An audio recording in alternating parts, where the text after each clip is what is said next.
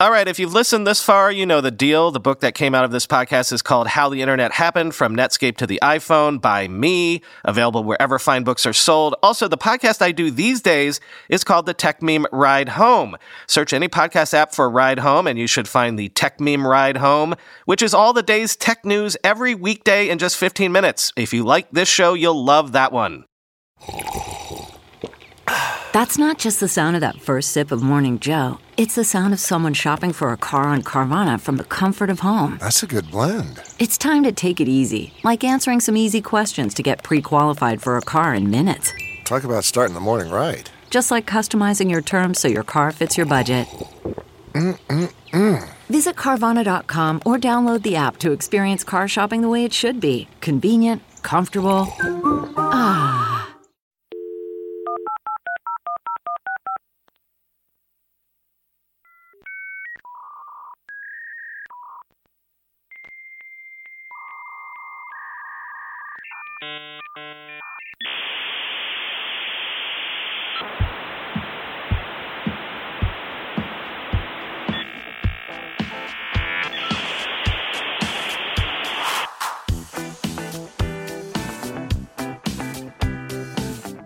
Welcome to the Internet History Podcast. I'm your host, Brian McCullough. This is Analysis Episode 1, a little experiment we're trying, um, a new kind of episode, something in between the interview episodes and the chapter episodes. And today I'll be speaking with the blogger and uh, writer, Chris Higgins. Again, this is something new we're trying out, so I'd encourage everybody to go to the website or email me comments on this new format. If y'all like it, then the plan is to sprinkle one of these in between the other episodes every couple months or so. So, anyway, here's my conversation with Chris Higgins.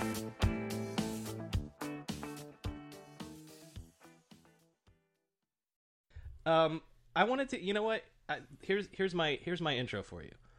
Are you watching the Simpsons uh, marathon on FX? Um, not currently, but I'm aware of it. Yeah. So this has come at like an opportune time for me because I, I had a cold all week, and so as you know, and the listeners, some of the listeners know, I have a, a four year old uh, baby daughter at home, and so while i I've been sick this week, old, four months, yeah, yeah. Um. So all this week I've been trying to you know keep her occupied but not touch her as much. Obviously i've got to hold her to feed her and change her and things like that.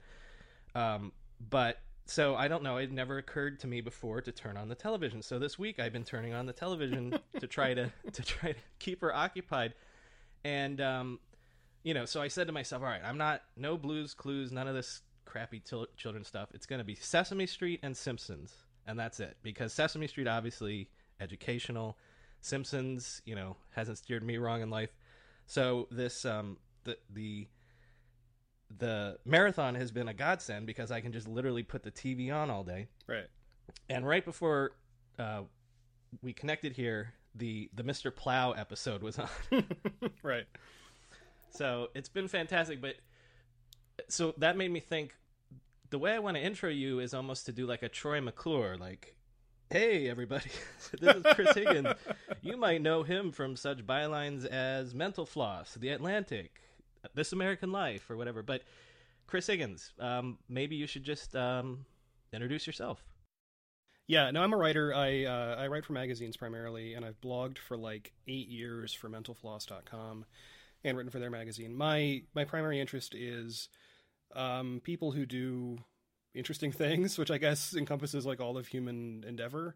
Uh, but often it's technology, and that's because I've worked in technology for like uh, 15 years. Um, so I was a before I was a full time writer, I was an iOS developer. Before that, I was a web developer and a web like project manager, and I made software. Um, and my like my first like grown up job, uh, my my job title was webmaster, uh, which was totally a thing in the 90s. And I had several webmaster jobs, and I was the master of my domain. Um, yeah, now I'm a writer of magazine profiles about people who do stuff. Actually, and I, this is also on the baby tip, but I just discovered this. Like literally, one of the f- one of the few baby apps I've downloaded is Peekaboo Barn. Yes. Apparently, you had something to do with Peekaboo Barn. Yeah, so uh, we rewind all the way back to like 2007. Um, I quit my day job as a uh, a maker of web software. We were making web groupware for a, a niche market, and got a full time job writing children's books uh, for a museum company. They made the stuff that goes in a museum, and then the recession hit and the museum contract completely dried up. And the company said, What can we do with a building full of creative people who have some technology skills that will make us money now? And this happened in 2008 or 2009, somewhere in there. And we looked around and said, okay, maybe we can make some apps for this new iPhone thing that seems so hot. And I was the only guy in the room who conceivably could program an iPhone. I didn't know how. I'd never done any Mac, actual, like, you know, Cocoa stuff. And at the time, this is during like Fight Club when you could not talk about iPhone programming. Like there was an NDA that was so heinous. Uh, so I picked it up and figured it out. And I think it was like our first or second app was Peekaboo Barn. And there were things in that app that I programmed because I had I did not know what I was doing. like everything happened in one view. Like it never switched to a you know a settings view or anything uh, because I didn't know how to switch views because it was my like fifth week being a programmer uh, of that system. And that app has gone on to have a huge life on its own. And I left that company like, you know, in 2011 or something. Um, and the product, but still, like you know, Peekaboo Barn went on to become. There's also a Peekaboo Wild that I programmed. Right, right. And There's a there's a whole yeah there's a whole series of them. It seems like Yeah, there's like a Peekaboo Sesame Street now. So there's all kinds of Peekaboos. Um, and yeah, I was the initially I was the only coder, uh, and there was a team of uh, content people who would feed me, you know, assets, and we made these apps and put them out. And it was like a, on the original iPhone, like when it was iPhone OS 2.0. That was one of the earliest apps, and probably one of the earliest apps um, for toddlers, and it, it survives today. yeah. Yeah Penny seems to like it so. Well and you and I know each other because we got friendly right around the time that I was going to start this project.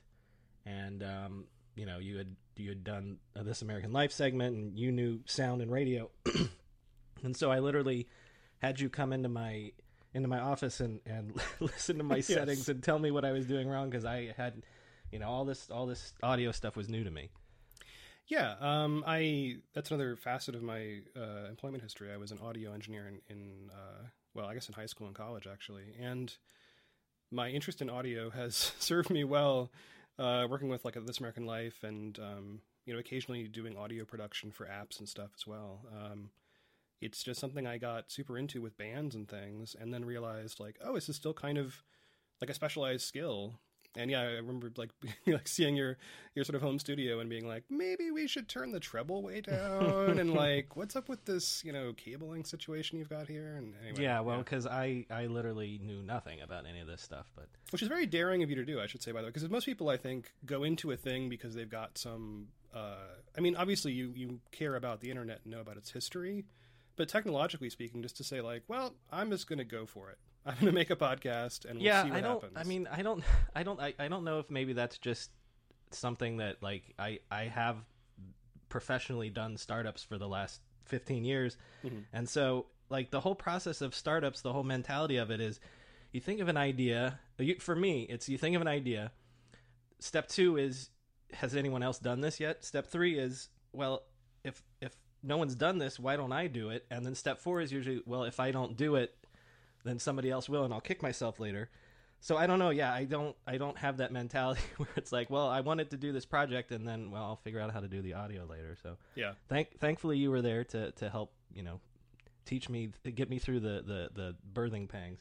well, you seem to have yeah, you immediately uh, you immediately got there, which is also very encouraging. So, um, ego stroking aside, I am me, you are you, and we Yes. are here to talk about uh, internet history, right? I mean, Yeah, and and roughly roughly chapter one and two ish. The idea is, you know, I I I've you know been blown away by how successful the the podcast has been so far and, and how much people are loving it.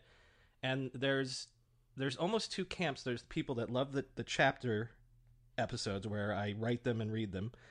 And those tend to be younger listeners. By younger I mean like twenties and early thirties And so for them, it's like kind of catching up with stuff they didn't know. And then the other half of the audience is people that love the interviews, and those tend to be the older, by older, we mean late 30s and 40s, people that lived through this and are like, oh, yeah, I remember that stuff. And, and, and you know, Yeah. so I kind of wanted to experiment with something in between.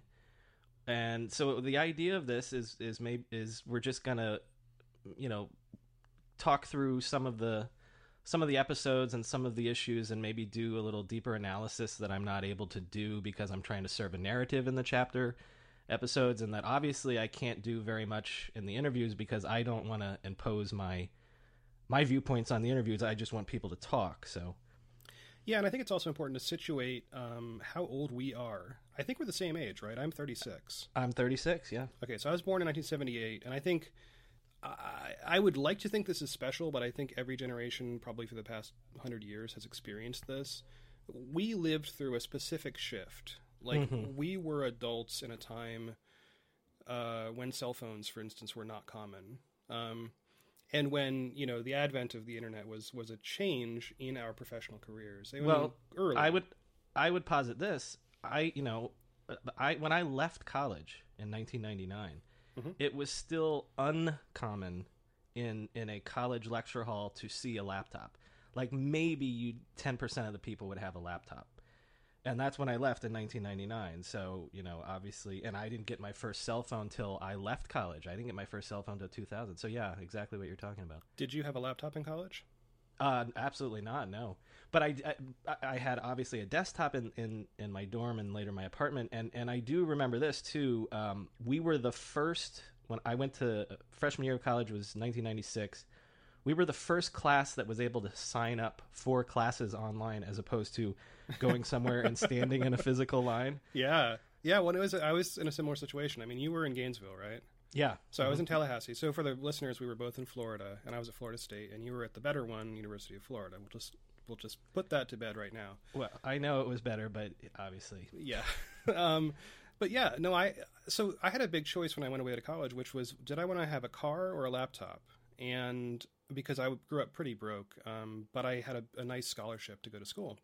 And by going to a state school, it meant that I had a little leftover money, and I chose laptop. I had an IBM ThinkPad, a Lenovo. Well, I'm sorry, now it's a Lenovo. Jeez. Right, right, Oh my god. Uh, anyway, it was the 701CS, which was the butterfly keyboard. It's a very Oh, yeah. yeah, very specific like you know, this is like the sub notebook that'll change the world with this sh- slide out keyboard that was physically wider than the laptop itself, the the sub notebook. And so I was the only guy uh, in any of my classes. Maybe maybe the last year, like one other person would have a laptop. That was possible. But I recall people being completely, um, I mean, not offended, but confused. Oh, I do too. Yeah. Well, put out would be a better word. They weren't Yeah. offended, but it's like, yeah, it, it, it would be like showing up. It's like the equivalent would be showing up today with Google Glass on. Yeah, People want to be offended, but they're kind of too polite to be. But they're like, you know, really, what, what are you doing? Yeah, and people would ask me why why are you what are you doing? Are you playing like solitaire on that? And I'm like, no, I am typing my notes. Like that is my thing that I do. And pretty quickly I found out that you could um, sell your notes to people who were like note taking disabled or whatever. So uh, that was like a revenue stream for me. Was like I would I would sell these text files of my that's notes. that's so funny that you say that. I worked for a company all through college called A Plus Notes, where they would hire kids in every all the major the huge lecture hall classes like the Econ 101 classes and things like that, mm-hmm. where there would be 700 people in in a class in a semester, and like I literally that was what I did freshman through junior year. And I got to be so good at it that not only did I do it for the classes I was in, but I did it for other classes that I wasn't in. So I actually sat through several Yeah. econ classes, even though I was a film major, so there was no reason for me to take economics. But in retrospect, I'm glad I did because everything I know about economics is because I took uh, micro and macro three times each. Yeah, yeah. Uh, anyway, I mean, so this was like an interesting technological shift because, I mean, even prior to this, like in high school, uh, actually going back to middle school, I was a BBS kid and then I was a CompuServe kid. Um, and so, like, I was very, very familiar with network technology and stuff like that. And so to show up um, at college, where I kind of assumed it would be full of people who were way more advanced than I, and have them all be like, "Oh my, what is this portable computator that you have?" Um, What did really you get? What, confusing. what did you get your degree in? Uh, library. Well, okay, it was called uh, library studies Mm-hmm. uh, or library and information studies, and I, like right after I got the diploma in the mail, they changed it to information studies, sometimes called information science. So it's a it's a bachelor of science degree, and in my school at the time I went there. Um, you could like if you were a kid like me who basically wanted to get a job doing computers. Do you know what I mean? Yeah. um, you could get a CS degree and you'd be a programmer, but I was never um, interested in math. I mean, I wasn't. I wouldn't say I'm bad at math, but I didn't want to do it and I didn't like it. And CS was very math heavy, so I took only a few like programming classes, sort of intro to CS stuff, and got scared away. And people said, "Oh, if you do library science, um, you can do the web." Which is the sort of easier uh, internet-related job you could do, computer job you could do. And at that time, I mean, this is like 90, again, I was the same thing, 96 or 99. I did all the summers, so I got out of there kind of fast. And Right. I, I graduated early too. Yeah.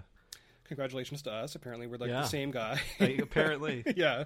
But like, you know, I mean, it, this, this literally was a time when people would say, just go to the West Coast anywhere, and you can get a job as a web, like a webmaster or a web programmer or a web developer, designer, whatever these terms were.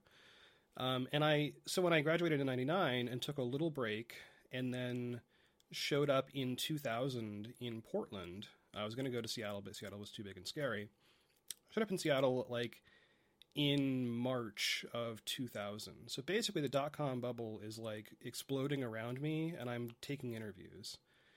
Uh, so that was pretty tough, and I lucked out really hard um, and got a job at a at a startup dot com, um, and had that job for seven years, and then that's that's what I then moved on to to become a you know to write children's books, and then write iOS apps, and then go back into consulting, and then eventually quit all those jobs and be a writer. you know, but like you know what? yeah. We really are kind of the same guy because a lot of my friends were a year older, and so they all graduated in 98, 99 ish. Mhm. And because we were on the East Coast instead of moving out west, most of them moved here to New York City. Um, but they all got jobs in dot com companies. Every single one of them to a person that I knew. So when I would come up here in '99, um, I had actually started my first company at this point, and I remember being at a bar and and at a, at a urinal, and and one of my the the company that ended up being my main competitor, my original main competitor, was advertising on the urinal cake. Right, right. But but so I vicariously because I didn't run up here and get a dot com job, but all my friends did. So yeah, I sort of lived through that dot com stuff too because I can remember clearly uh, talking to one of my friends on the phone when he's like, "Oh man." Because I, I, was thinking of moving up here, and he's like, "Well, you've already missed the boat. They, they we had a meeting this week where they're like, uh, the party's over. We we have to show a profit." yeah. Yeah, well, I think that that was actually the, the the coastal decision is one thing, but also, yeah, are you going to get a dot com job? That was really inspired, frankly, for me, just by growing up with parents who were, you know, uh, not rich and like wanting to have something to kind of fall back on. Um, and it took me whatever it was. It took me like 13 years or something to kind of stop falling back on something, to stop saying, "Oh, right, that job that I decided I had to have just for security's sake, I'm gonna um, let's chuck that and do the thing that I, I really love, love." Um, which is not to say I don't love technology. I've always been really obsessed with it and really into it. But it's at this stage, technology is more of a, a way that I do my job than Right. a thing that is my job. But yeah, I mean those experiences of like, it really was. It was it was go to New York, uh, go to L.A or go to Seattle or something. And in my case, like I had a lot of friends in Seattle and people working at Microsoft. And when I showed up and looked at that, I was just terrified. I was like, "Oh, my vision of this as sort of this like, you know, small town Florida kid was that there would be uh, smart people in a small room, a limited number of them, and that we would all work on the same thing and then go out for drinks later or something." mm-hmm. And in Seattle, I was not in the right uh, neighborhood to see that happening. All I saw was gigantic buildings and freaky stuff. But in Portland, it was that. I mean, it was quite literally like, okay, we bought a house and we're all going to live in the house and like make some software and see what happens, man. And like that was super groovy to me. So I just was like, all right, let's do this. And it turned out great. Um, you know, like, and the thing is, like today, people are like, "Oh, should I move to Portland now?" And I'm like, I, I and you've never. I think it's also a truism that no one has ever missed any boat. Like there is Mhm. no boat to miss because you know we keep having these cycles. Right. But things are so different today for someone who moves to Portland now uh, than you know 15 years ago. Uh, it, it just is a fundamentally different decision to make. Um, but yeah, I mean, like our tech industry now is is substantial, and you know, there's no reason not to do it, um, unless you want to get super super rich, or you want to work at like one of the big big companies. Um, right. Right. and by the way, San Francisco was not even on my list. Like when I was in college, I didn't realize that it was an important thing. I didn't think of the Bay Area as like a, a realistic web prospect. Yeah, that's interesting. I was aware of it definitely at the time. Yeah. Um, mainly from from people that had that have subsequently or at the time gone out there and you know had their successes and stuff. But yeah, that's a good point. Like it, there there was a, a piece on this I can't remember where recently. Maybe it was Medium actually about you know um, don't worry about missing the wave or whatever. And that's the other thing about this is, you know, I've been in this industry for 15 years and I've seen multiple waves. you know what I mean? So, like, even the people that I know that went out to San Francisco in 2004, 2005, 2006, it's entirely different now in an entirely different way. Like, it, it doesn't matter. There's a new wave that's going to come. It's, it's just one of those things. Like, if you're, if you're chasing what the old wave was, you're always going to be disappointed. If you're going to, if the thing to do is to instead just plant yourself somewhere and wait for the wave to wash over you, whatever the next wave is, you know? Yeah, yeah. Well, that yeah, that was Kevin Kelly writing on Medium. The piece was called "You Are Not Late." Yes, And, like, exactly. I interviewed Kevin Kelly, I think last month, maybe it was 2 Mhm. months ago, and like, you know, if you think about Kevin Kelly real briefly, like here is a guy who has, um, who has had multiple careers. Like he's had all these different kinds of things, like the Whole Earth catalog, and you know, editor of Wired, and now with Cool Tools and stuff like that. Mhm. Like he has done these these dramatically different technological things. You know, making a catalog seems so different in some ways uh, to making a blog. Mhm. But fundamentally, I mean, he's just a guy who's like, hey, I, I'm a smart person and I'm organized and I'm going to find good things and bring them to light, and that will I will make a job of that. And boy, has he succeeded in doing that. You know, Right, right. so you know talking to him I, I just felt like wow this guy is like a like a wizard um and then having him write that piece i'm like yeah exactly like i have that occasionally i will get people who say you know well, give me give me some job advice or whatever and i'm like oh god because what are you going to do um, but that that kind of thing i want to say this is the hopeful view of what someone would do today. Um, and and granted i also want to preface all this by saying like most of my choices when i was in like high school and college were, were primarily motivated by fear and hunger. So uh, it really worked out beautifully. And like you it doesn't look like that in, in retrospect like you look back and you're like oh man you really boy you showed up in portland in 2000 and like oh you were doing web software that's how prescient of you you know and i was Right, like right. I, I wanted like a job like a jobby job um anyway so i wanted to ask you about the podcast um, and about the project as a whole um, Mhm.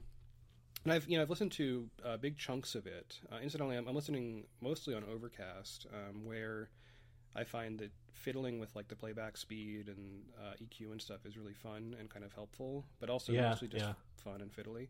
Yeah. Um, but especially if it's like you know you have a couple of hours of content to get through and you can just sort of bump Speed it it up. up. Yeah, I mean I got through it really rapidly. Yeah, actually, I, I downloaded it because I'm a fan of Marco's, but I, I I've been using Downcast for so many years that it's I don't know. I can't break the habit, but Yeah. Anyway, go on. Well, and so I think that one of the, the main metaphors that I want to ask about is chapters. So Yeah. I understand the metaphor of a chapter as a book topic, right? So it's like, you know, chapter one is Netscape, right? Mm-hmm. And chapter two is what Microsoft and Microsoft versus the internet, kind of. Yeah, kind of, kind of realizing the. It's sort of like the, it's one of those origin stories that I got into the industry with. That uh, you know, Microsoft had to had to hustle and like, oh, Gates write, writes that famous uh, tidal wave memo, and and um, you know, all of a sudden everything in Microsoft is now web focused, and they get Internet Explorer out there, and they eventually, you know, defeat uh, Netscape. Yeah. Well, and so chapters aside for now, I'm wondering, like, you start at chapter one and you started at Netscape, and it seems like the natural question to pose to you is like, well, there was a lot of internet before Netscape, obviously, Mm, and, and you mhm. know this, and Yeah, even even yeah. really before Mosaic, there was plenty of stuff you could start with. Why pick that moment? Yeah, um, I've said this on the site in places, and I've said this to other people, but yeah, that's. I'm glad you asked that. That's worth saying because it's totally obvious, and other people have asked it too. Uh, number one, yes, uh, you know, DARPA, ARPANET, um, all that stuff going back to the '60s and '70s. Um, other people have written about it, um, and it's kind of a common. It's not that I'm not interested in it, but my main interest is people have even there's been books about Berners Lee and and the birth of the web and everything. So that like that's obviously another obvious place that I could have started. Uh, and I might go back and at least do Berners Lee as well. I'm not sure, but to me, the story, the, the, the whole impetus for this was the story to me is what we're talking about. Like this era when technology went from being a tertiary thing to it's touched every crevice of our lives at this point. You know what I mean? Yeah. And like it, it it is this era that we've lived through, and so I that's why like if I ever put it out as a book, I'll you know subtitle it the history of the internet era because it's not the history of the internet it's the history of the internet era that i want to tell and to me netscape for so many reasons was absolutely the big bang that made it happen not only was it serendipitously the browser that you know basically everybody that got on the web for the first time got on with um, but it was the it was the big bang IPO. Mhm. You know, there were other there were other internet related companies that IPO'd before Netscape even, but you know, that was the one. So that was the first stock that, you know, people were like on its first day, it what? It doubled, it tripled, you know. And so we saw we would see tons of stuff like that, you know, going on in the 90s and and things like that. But that was the first one of that. That was the first one that you know, they reported on an IPO on the nightly news. Yeah. And then that was the first one where all of a sudden the cover of Time magazine is these these young mid twenties geeks, you know, from from from Illinois that um, you know, are suddenly multimillionaires and stuff. So yeah, if if my premise is that I want to tell the story of the internet era when it when it got into our mainstream lives, um, then Netscape is the perfect sort of Big Bang, um, you know, uh, origin moment. I think to start with, and also it, it ends up being really it sets the template for this whole startup culture that that has become cliche now. But you know, all these kids, you know, working hard uh, late at night, you know, pulling all nighters, playing Nerf football and stuff in in between, and um, yeah, that that th- those those were the guys that everybody has basically copied for the last 20 years Yeah, I think there- there's a bunch of things in that I want to get into, but I think one of them that I'm like I remember, you know, like I remember when Mosaic came out. Mhm. Um, well, I don't remember when Mosaic came out. That's wrong. But when Right. Mosaic became became known and noticed, um, yeah let's put it this way i don't remember when mosaic came out either i remember using mosaic yeah, i remember seeing mosaic but i definitely remember when netscape came out i remember downloading it and, and using it for the first time so yeah I, I was a little too young to actually know mosaic you know natively Yeah. i guess when I had an older brother who's three years older who was off at Carnegie Mellon uh, doing CS, and so when I'd go and visit him, he would be you know running Mosaic on his Linux box in his dorm room, and I'm like, whoa, whoa, like those, there's three things here I don't understand, right? Like, Mhm, mhm. um, but you know, like I recall seeing early browsers, and also I you know would go home and download a browser for my like you know my Windows, I guess Windows 3.1 machine, I guess. yeah yeah yeah Um, and you know, I, I remember trying out Netscape and stuff. And as a, a very heavy user of things like CompuServe and BBSs, I was like astounded at how slow and horrible it was. So my initial reaction, I, I this is an example of why I should never like pick stocks or you know companies. But I remember firing up this thing, this Netscape 1.0 thing, um, Mhm. and thinking, this really sucks. Like this is slow hmm and I, you know, like it's clunky uh, for multiple reasons. It was probably the network speed and probably my machine, and I can just get so much more done because I'm this like skilled user of this text based interface. And so I just kind of ignored it and I kind of wrote it off and deleted it and moved on. And then a year or two later, like whenever I was, uh, you know, actually off at college, I could no longer ignore it. Like Right. it, it became, uh, it both got better uh, very rapidly and my hardware got better uh, pretty rapidly. And I suddenly was like, oh, right, like this, oh, this is totally a thing. And, you know, and so hanging around like in library science school in the 90s, like the late 90s, there were these moments that would happen. Uh, one of them that seems very distinct to me, and I, I don't remember what year this was, but I'm going to guess it was 98. There was a year, there was a day when one of our professors had been tracking um, some dictionary, like, you know, the Webster's Dictionary or whatever. He, he said, There will come a day when every dictionary.com name will be registered. And that's like a big day. And we're pretty Mhm. close to it. And he, he had like a little countdown thing Mm-hmm. and he ran like a Python script or something, or so like actually probably a Perl script, um, to see whether uh, you know all the the dictionary words were registered. And then one day Mhm. he like walks into the lab and says, "Yep, it was today. Last one went." And it was you know like whatever it was, like arthropod.com or something, Right, you know. And you're like, "Oh, geez." Um, but I remember thinking that there that we had crossed uh, this odd threshold. Um, and and also that you know I would do a thing where at school I would be using a browser and an email client, usually in like a telnet window. Um, and then I would go home and I would use the same thing, and that was a really. Uh, it felt really good, but it also, like in retrospect, I think that there was no division between kind of my school life and my home social life because they were both heavily technologized and it was the same exact technology you know because whereas in high school i might go home and play in a band with a guitar or something that i would go to school and there would not be computers per se um, suddenly it all kind of mixed together and So um, like yeah, there's this firm delineation for you where where uh, high school's still analog and then all of a sudden college is definitely all digital. Yeah, because I graduated in '96, and so you know that was a pretty good year to suddenly go and and be kind of digital. Um, and so for me, like I totally get this idea of the internet era as a cultural and and and technical thing, technological thing. And I like, for instance, I remember being uh, 98, 99, walking past a headline, like a newspaper headline, that was pasted in somebody's window in their apartment, and it said Dow 10,000.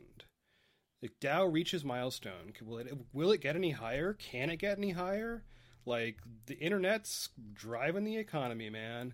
And I just had this feeling of like I don't know what to feel. Like am I should be be excited or worried or whatever. And I recall like recently we saw Dow fifteen thousand, and I'm like, well, you know, right, right. took a while, but this is this is Well, still you know, happening. that that I think maybe that is another answer to your question because um, even though I am interested in the technology, this is fundamentally a technology story. For me, a huge interest personally is the business story. Um, you know, as someone that runs businesses and stuff like that, for whatever reason, the reason that like this has always been in my head is, uh, yeah, I was a day trader in like 98 and 99 Uh-huh. that, that, that's what i was doing running in between classes in college and so yeah this has always been at the forefront of my mind sort of as like this business you know i've had uh, fortune magazine and business week magazine subscriptions for 15 years. And so to me the interesting part is the narrative of the companies ebbing and flowing. And now Microsoft's up, now Google's up and Microsoft is down and now it's Google versus Apple. And and the whole story of the the dot com bust is to me such a fascinating business story. I I can't wait to get to those chapters so that I can interview some of the people that were involved in even some of the unsuccessful dot com companies not to humiliate them or or or you know Nelson style haha laugh at them but because what a fascinating story to in in a in a such a compressed time period to be involved in an enterprise that is nothing that is billions and billions of dollars and then is nothing again you know Yeah. So I, I I think that's another answer to your question. Is I'm fascinated with with the business stories, the entrepreneurial stories, as well as the technology. I guess. So um, this may lead into a further like a further episode, but have you seen a documentary called Code Rush? I have, and I don't know that I watched all of it. That's the one. That's the documentary. That's uh, that uh, I believe it follows um, the the Netscape engineering team. It's maybe 90, 98, right? Because it's around the time that uh, AOL buys Netscape, right? Right. I believe that the reason I have not watched all of it yet is because it I, I watched it to see if there were any quotes that I could use for chapter one, and since the, the, the years don't match up, I think I, I put that in my back burner to go back and watch again later. Cool. Okay.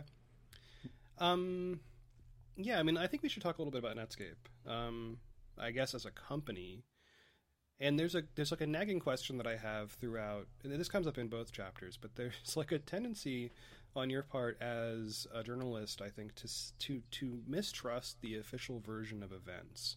Yes. You actually say it as such. You're saying like the official story is Yeah. blah blah blah and then but i think like let's you know assemble the rational pieces that we know and then we'll we'll kind of investigate and attempt to see if there was a different story i mean as a reporter i would want to ask you like why do you distrust official stories but that's not as relevant as saying so l- let's tackle the netflix there's the, the netscape official story Yeah. and why you didn't trust it and i'll I, do, you want, do you want to summarize it or shall i Uh, you, you go ahead. all right. So, I mean, when- when I listen to this uh, first chapter thing, you talk about um, the Mosaic team, you know, leaving, um, and then the formation of Netscape, and this notion that Netscape didn't immediately say, gee, guys, let's make a browser. Um, but is hiring, you know, like the Mosaic team and like, you know, is called the Mosaic company and stuff like this. So there's this like business narrative that they were like, well, let's just figure out, let's get this great talent and we'll figure out what we're going to make. And I agree with you. It makes zero sense to me in retrospect that they would not have their eyes completely on a browser because they had the browser engineer and they had the browser name and they had all the browser like that was really really really obvious Yeah. yeah wh- when i guess when did you first question that like Well- what piece of evidence caused you to say oh that's not that doesn't make sense I'll tell you why I questioned it initially is because the sources when I wrote chapter one, before I did any of the interviews with the Mosaic and Netscape team, were all the the sources from the time, like mm-hmm. let's say 95, 96. And so it was exactly what we're talking about. It was all hey, look at all these kids becoming millionaires out in Silicon Valley. And so it was all of the hype about how man, these young kids were are geniuses, and and their their genius is paying off, and they're becoming millionaires, and so that felt very trumped up to me. And then also, it it it, it felt like you know, sort of going back later in history and and justifying all the all the things that were happening. So those stories aren't messy anymore. Now suddenly they're triumphant, and so I'm skeptical of that. But also remember at the time, so much so much of the media was explaining what this internet thing was. So there was a lot of like these guys are geniuses and things like that. Whereas to me, you know, having done things like startups, uh, you know what it really is is that no one really knows what they're doing. They, you know, you, you, you, think you have a good idea, you throw it against the wall and it doesn't stick, you know. So I, the, the, I I'm just skeptical of it from experience. I kind of, uh, in in retrospect, just as an aside, I I feel like maybe I was a little harsh on Marc Andreessen, especially, and actually some people have commented and sent me tweets about that and commented on the website. And I was skeptical of Marc Andreessen because, again, the details are, you know, he didn't really actually code that much. Um, it's mostly Eric Bina that does the work that they did on the the X Windows version of of Mosaic, and he's not really around for any of the coding of Netscape at all. He's immediately sucked up to do all the interviews and and and do the the big strategic thinking. So. you know, again, these chapters are, are my first draft chapters, and I put them up as first drafts. And if I ever do publish a book, they will be definitely different chapters, especially after all the interviews. But the way, uh, uh, actually, just to to to finish that Marc Andreessen thought, mm-hmm. especially after I, I spoke to all the Netscape people, I have a vastly different appreciation for what Marc Andreessen's role really was, and that was definitely visionary. Um, and it starts at Mosaic because it's it's essentially Marc and every single one of the Mosaic guys said this. Marc was the guy that basically said, and his main idea was, the web browser can can bring the internet to everybody, can democratize it. Eventually, my mom and grandma will be on this web using this browser if we do it the right way. If we add the images, if we, you know, make it uh, user friendly and and and you know hopefully speedy and things like that. Now the the problem is is that the timeline is sort of funky. So it's always inconvenient, isn't it? Yeah, and uh, you know I I got close to interviewing um, uh, Jim Clark and you know, Marc Andreessen follows me on Twitter, but every time I've asked him to do an interview, I get silence. So, but sure. I, I, I, would love to ask them for these details, but again, you never know what what you know what's their motivation for. Uh, you know, it's it's 20 years on. It's easier to to go with the glory days, but here's here's the best I can I can piece together. Marc Andreessen um, either leaves in a huff from the NCSA because they won't allow him to do to take over the project at the NCSA. So is the and he goes off to Silicon Valley. Now, does he immediately go off to do another browser? There's conflicting stories from Jim Clark, from him, from other people. The the Netscape people that I spoke to, the the Mosaic people that went on to do Netscape, from their point of view, Marc w- went off just to find a job. There was mm-hmm. no sort of uh, grand master plan. But then also, it's convenient that somehow Jim Clark finds him.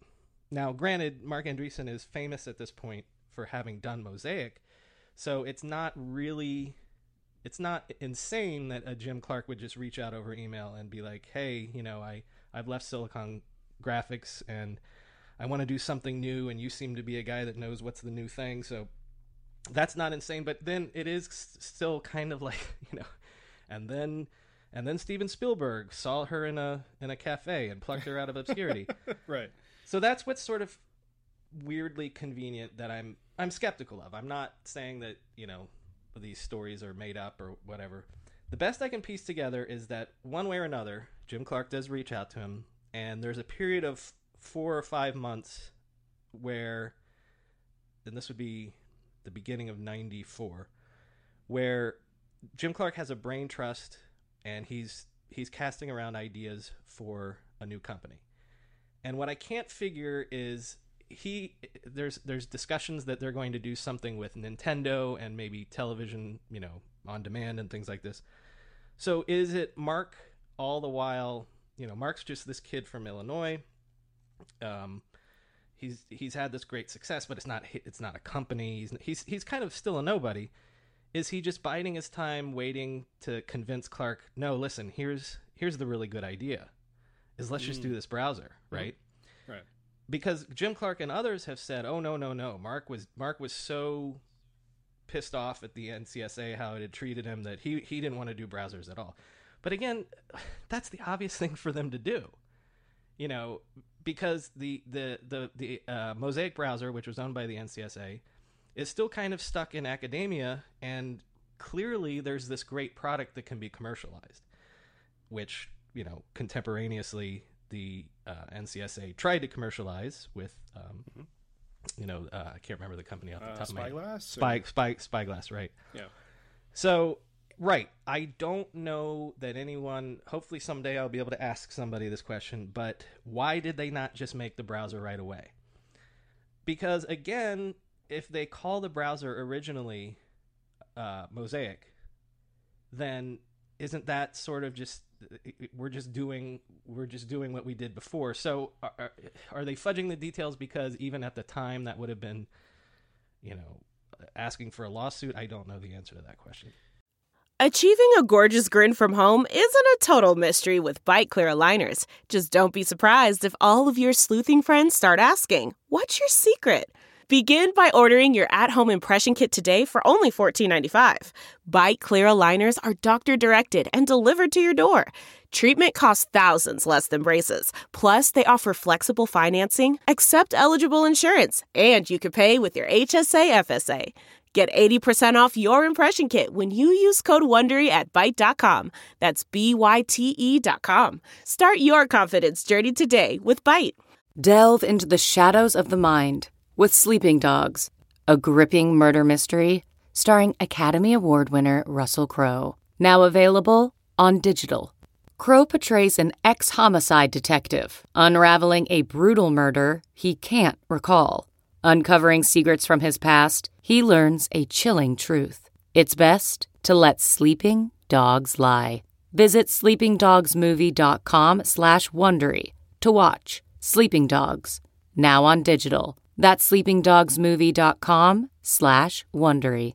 Yeah, and I mean, one thing I wanted to mention about Mosaic that, and the reason it's interesting to me is partly because I didn't know this until like uh, I don't know last year. Um, I was doing a piece on the Internet Archive, which was founded by Brewster Kahle, who has done a bunch of stuff. He was at Thinking Machines, you know, in the '80s. Um, he founded Alexa Internet. He founded the Internet Archive, obviously. But like he mentioned at one point, um, and it, when you when you prep for these kinds of interviews, it's like I basically have an hour with this guy, so I want to watch every you know, especially every videotaped interview, but try to get as much of what his stock story is, Right. so I don't ask him that stuff. Right, right, yep.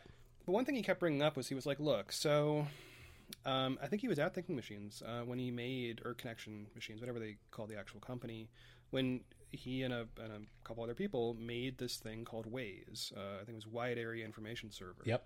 Yep. Um, and he said, "Look, uh, look, kid." Basically, like sort of in some other interview he's talking about.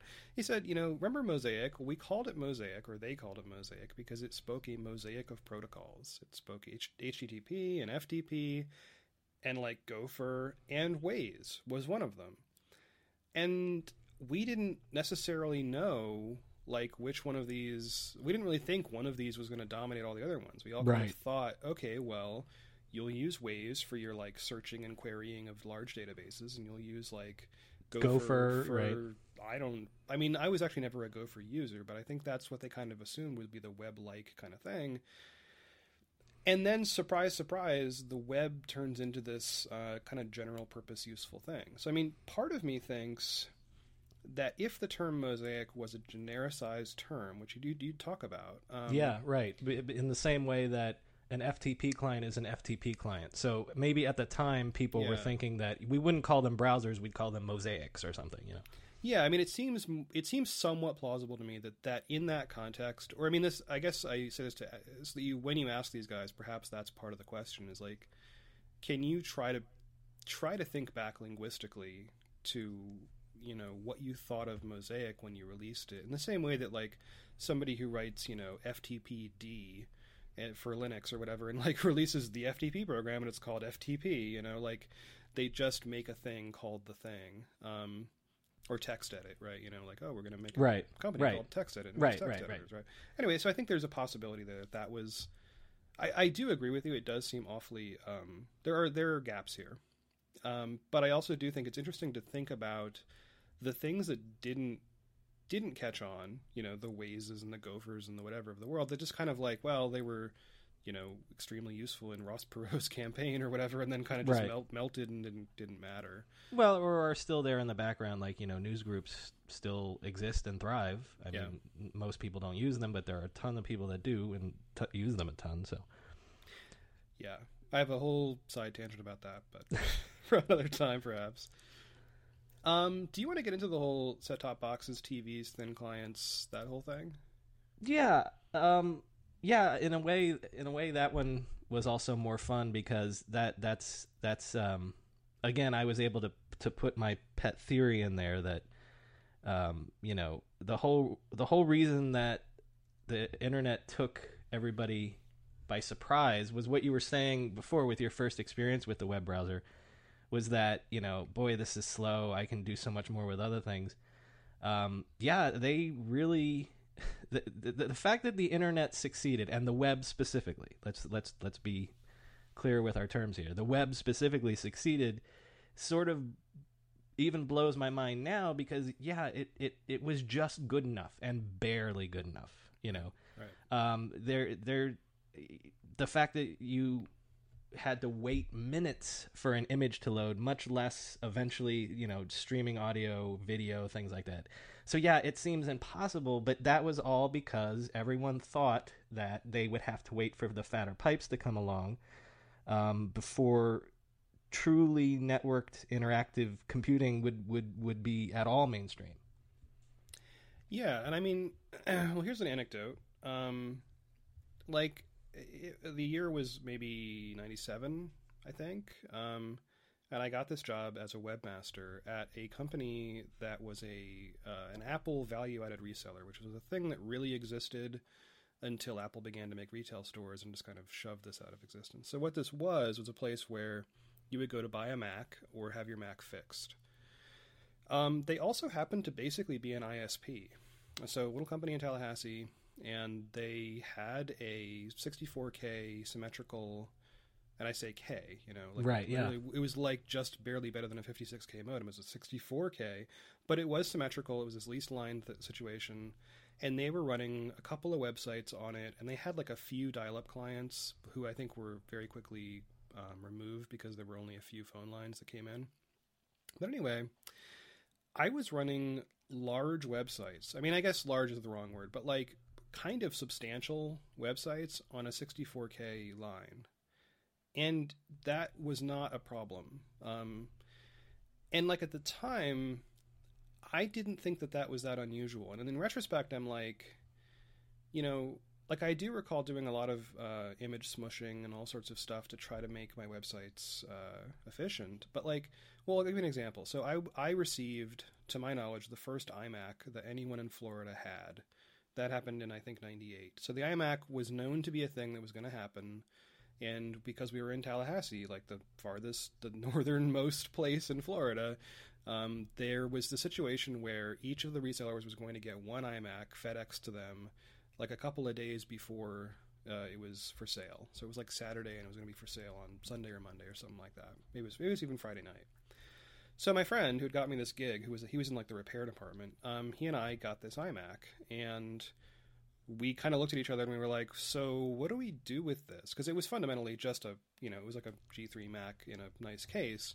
So of course we took it apart and found all kinds of weird stuff in there, like a VGA. There's a port labeled VGA inside it, and we were like, "Ooh," you know.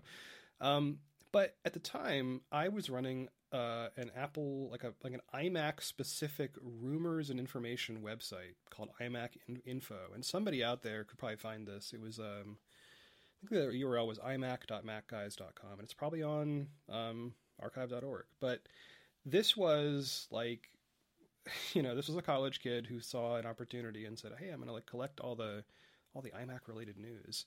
And we got pretty big. I mean, we had people like sending us review units of the Hmm. USB peripherals and stuff, and like um, that whole business was run off of this incredibly wimpy setup, and it was hosted on a Mac, an old Mac, running like I think Mac OS seven point something. Right, not even a dedicated server or anything like that. Yeah. Yeah, and we had this. The thing was also like I think we take for granted, and we have taken for granted for so long now that serving websites was like uh, is a commodity thing.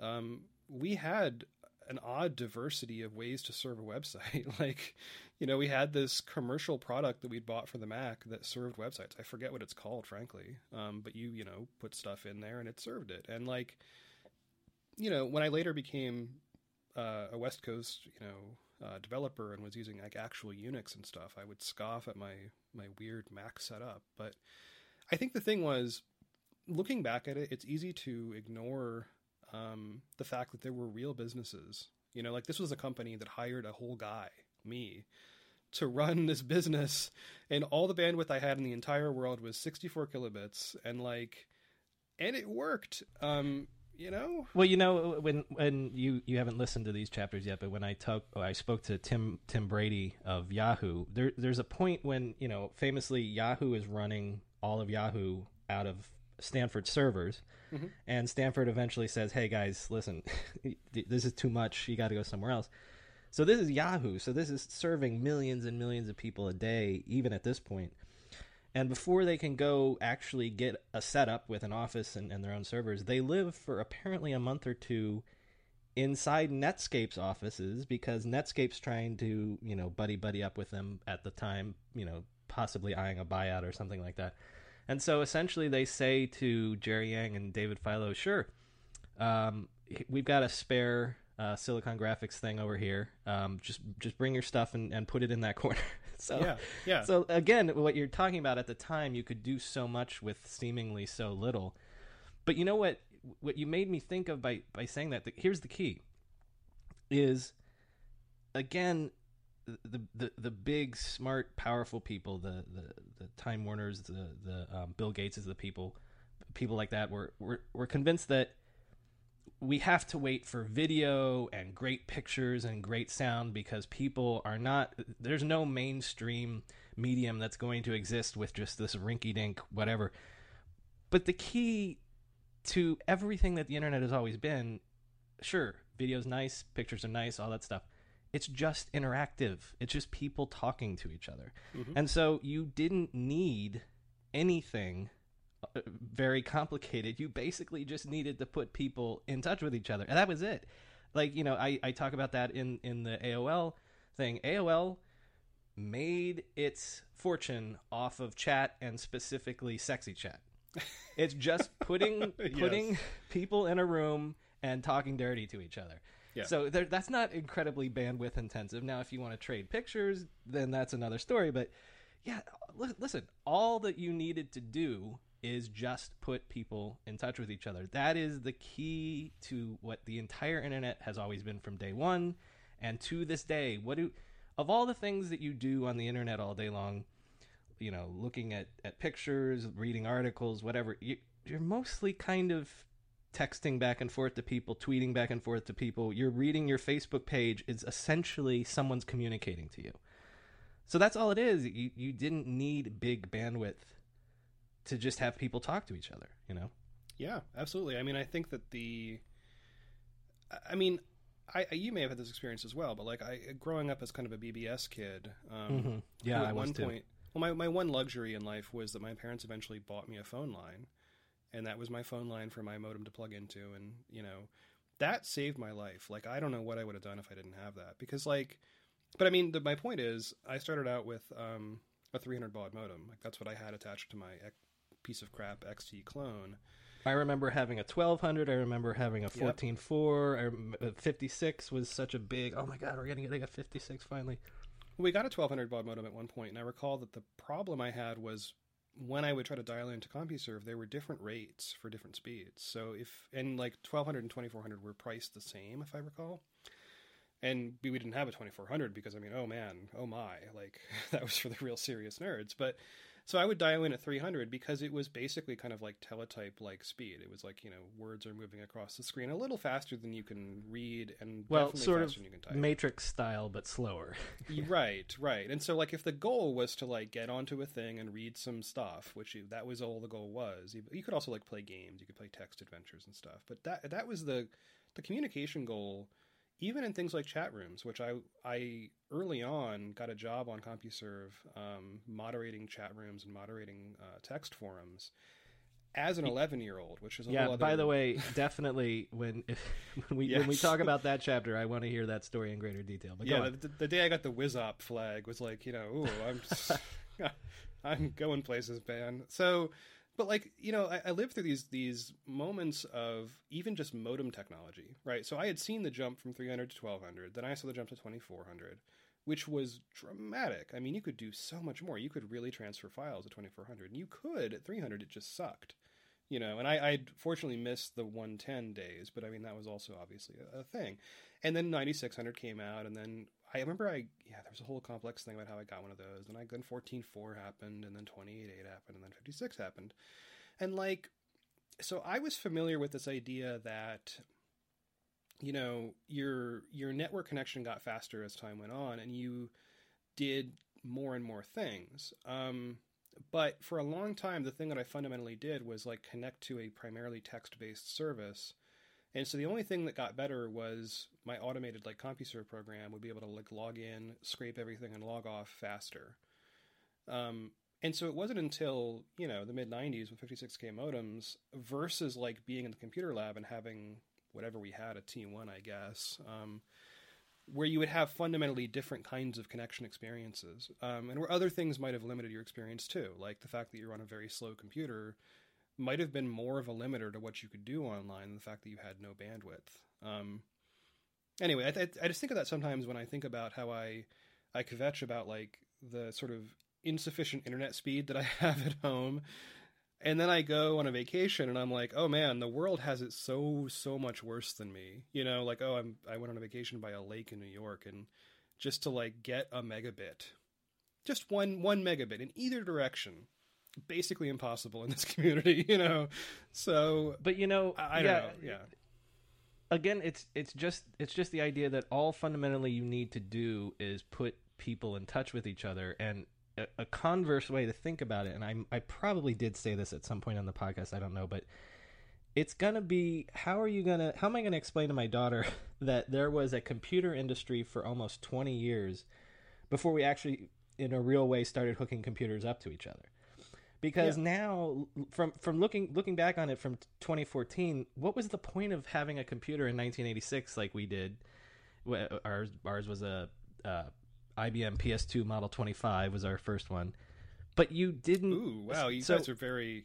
hmm, yeah, yeah well that was uh, unfortunately yeah I wish we had just Yeah. had a, a normal run of the mill Compaq or something but um like uh, the idea of computers just sitting on a desk and not talking to each other is insane because this is what this is what computers were made for was to hook up together to hook people up together to you know do all the things that the internet does now.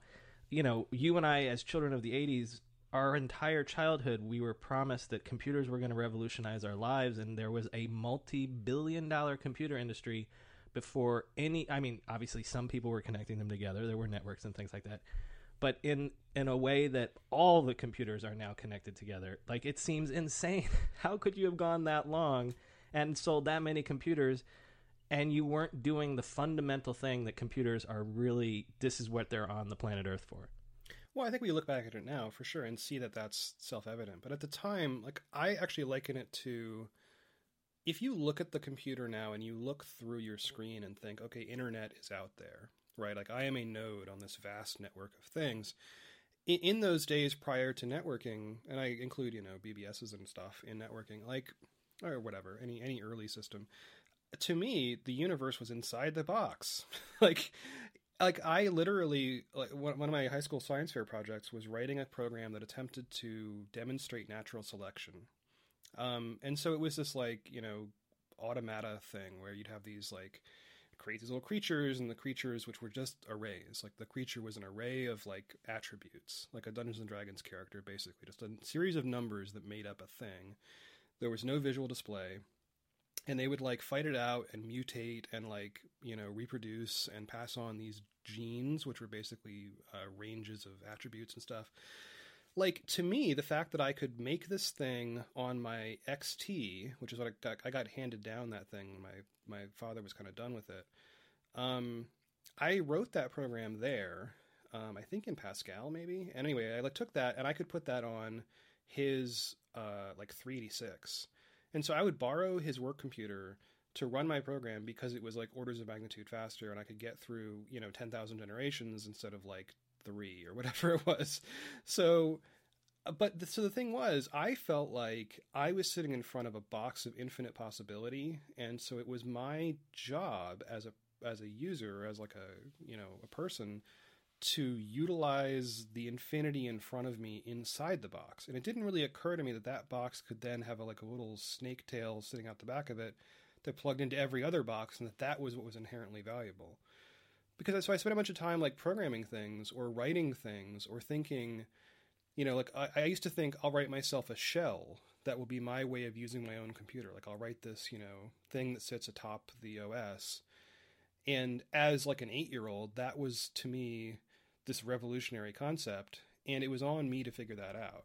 you And know what yeah. that that's really that's really the perspective of a true first generation user of a technology because again, you know, I, I'm sorry to bring up my kid all the time, but I, you know, I guess mm-hmm. being a father changes you. But yeah, my kid is not is going to come to computers and be like, "Hey, this thing just needs to work to get out there to do all the things I need to do." But what you're describing, being an eight year old, and you know, okay, this this machine is infinite, and it's up to me to make it work and do all the magical things that it has the potential to do. When you're a second generation user of technology, you have no you have no patience for that sort of thing. And and the analogy would be all the people that tinkered with the first cars, the automobiles in the 1910s and the 1915s and 16s. Like you hear, Uh-huh. if you read those books, you hear all those stories about, yeah, man, th- th- it broke down every other mile. They had to constantly, you know, jury rig all these ways to keep it running, and it was just, it, w- it was this nightmare. And so you think, well, why the hell were they interested in these things? Well, because it was the same sort of mindset that you're describing where it's like oh my god this car can take me anywhere in the world and it's up to me to make it to make it happen you know whereas now and it was awesome. Like that was awesome for them. right right Right? right right and so whereas now Didn't even have never- roads, you know.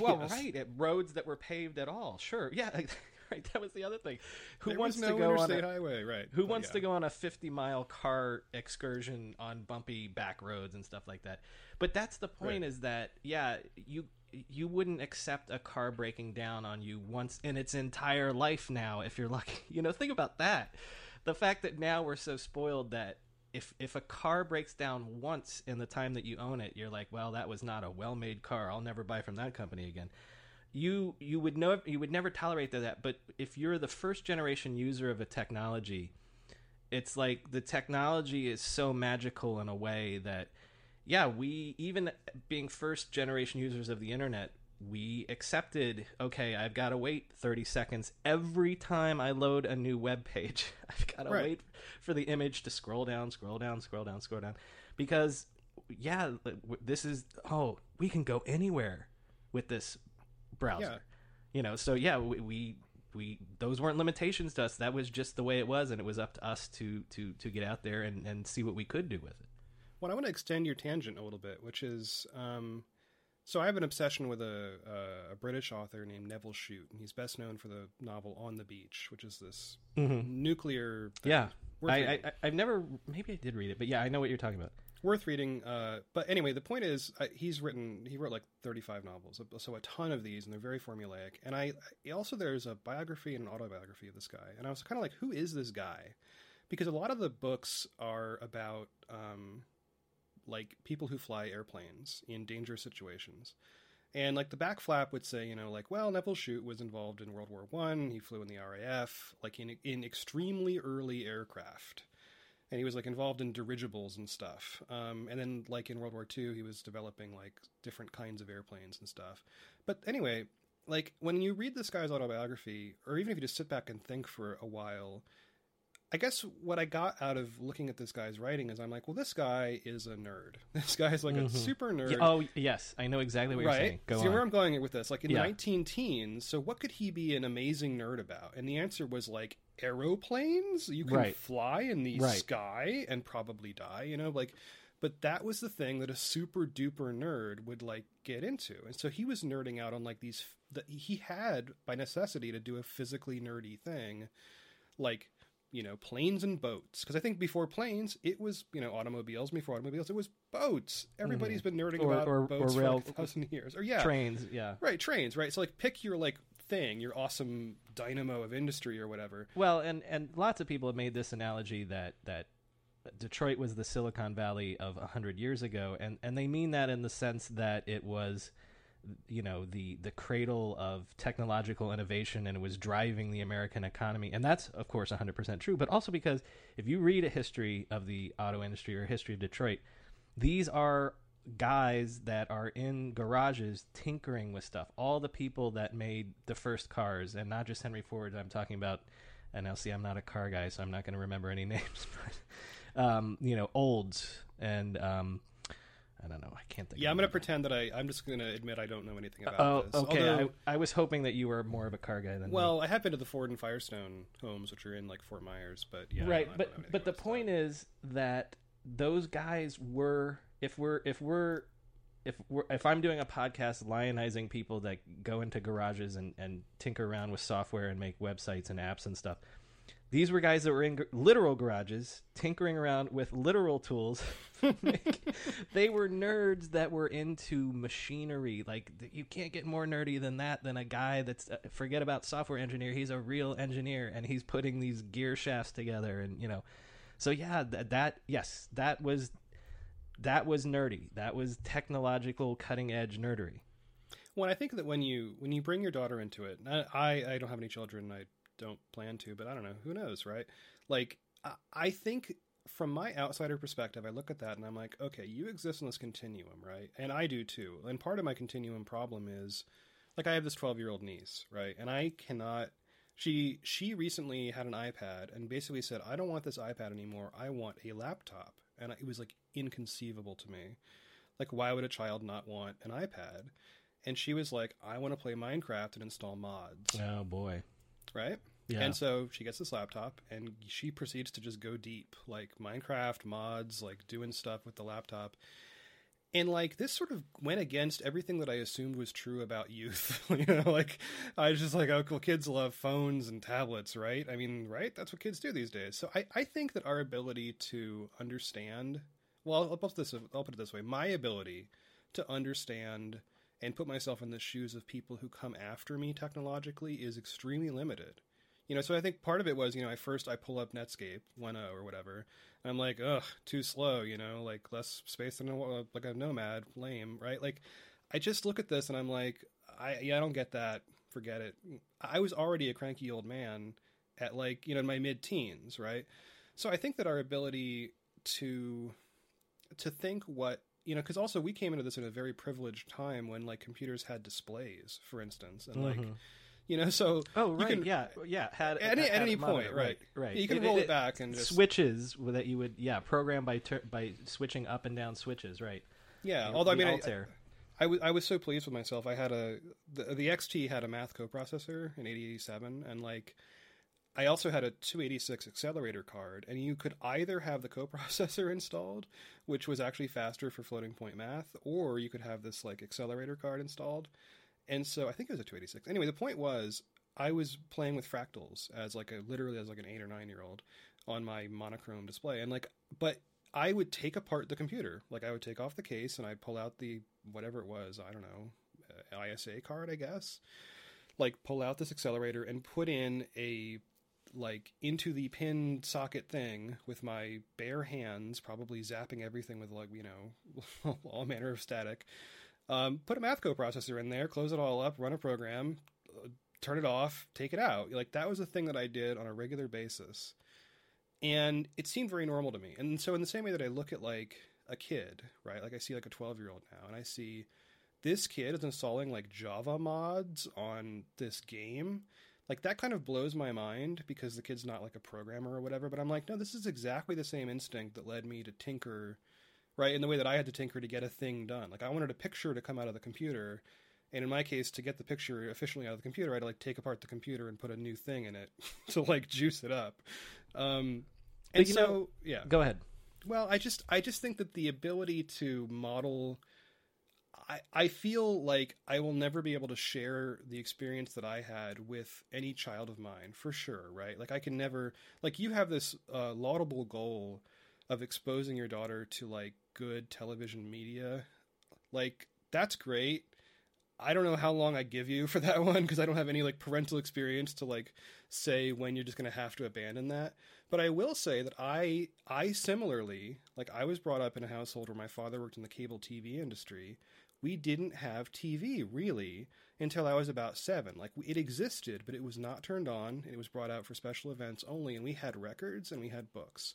And I don't think in retrospect that that was as conscious a choice as I thought it was when I was like 8 because when I did discover TV, when they did sort of open the floodgates and say, "Eh, screw it, watch Murphy Brown, go nuts," like I was just blown away by the availability of and quality of all these things. But like I don't think my parents sat there and said, "Well, let's try to model our own childhood and like present this to our kids so they won't be like spoiled by TV." I really don't think that they thought that. Um but it makes for a really good story. And honestly, if I had grown up with TV earlier, I think that I would have abused TV in the same way that I kind of abused computers. And so I kind of wonder what your daughter will do when she figures out, like, like I think that your daughter will be smart enough by like age two and a half to find a way to circumvent whatever it is you're attempting to do. Yeah, right. Well, yeah, and I'll, stipulate that I'm not one of these people that are that's like, I my kid is not going to watch television. I like I right, I, right, right. I'd But just rather her watch right? good stuff. And and yes, okay, I am trying to, you know, uh, put her to sleep every night with Smith songs and stuff. And yes, the best the best laid plans to turn her into a little monster exactly like me, I'm sure will not actually pan out, but I'm trying.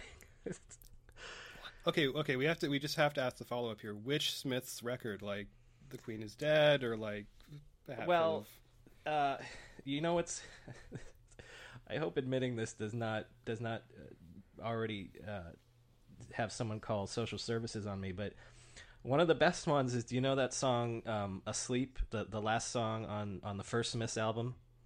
I don't know it well. No. Sing me to sleep. Oh no, not it's not on the fir- it's not the it's it's on it's on um, one of the singles collections. But it's this song that's a really slow lullaby song. Sing me to sleep. Okay. me- Yeah. But yeah, it's yeah. a song about suicide. Right. Well, they're all pretty much songs that, like, you know, a double decker bus. right. So You know. like it's it, it- so I've been using that song a lot cuz it's a really really good like calm down and go to sleep cuz it's sing me to sleep in, in the title. Mm-hmm. And I'm just hoping that, you know, maybe if if she does stick with the Smiths, yes, at some day at age 13 or something, she'll be like, "Hey, uh dad, you do know that that song's about suicide, right?" Right.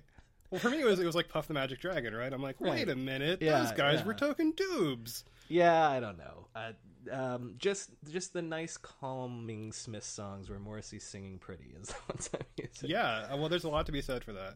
I, I gotta tell you. Yeah. Well, to, to to cycle it back just a bit because you made me think of something that I wrote down when you said that, um, you know, your your honest reactions to the web were sort of skeptical and negative, and and you had said also earlier like you you know you hoped that that you i could press people to get more honest answers. And you're exactly right about that because I, I need to do a better job of now on the one hand i am just trying to do oral histories so i'm trying to have people recollect it as i remember it. But at the same time i'm setting up a framework where this is like okay we're telling the history of the internet. So there's no motivation for people to be like oh yeah when i first heard of the web i thought that was a bunch of crap and wasn't going to go anywhere. You know what i mean? So i've got to find a way to Yeah. somehow sort of push people in a direction of well but yeah tell me honestly though did you really think yahoo was going to be anything or something? You know what i'm saying? Like uh, on, on uh, the problem is on the one hand i'm setting it up people are going to want to tell the victorious story. Oh yeah i was all, i always knew the web was going to be big and i always knew that our company was going to be big. But yeah i got to find a way to, to push people to to try to remember and be honest about what they really remember from the time you know? Yeah, and I mean, for what it's worth, I know this is getting into kind of journalism talk, but I'll keep it brief. I think that the the notion of saying to anyone, whether it's this is in your life, like asking your parents about something, or reporting on technology, it, it is quite literally like saying, "Let us close our eyes and go back. Let us go back to a time, right? Like you know, if we walk through this." If I say to you, like, let's go back to like 1997 or something like that, right?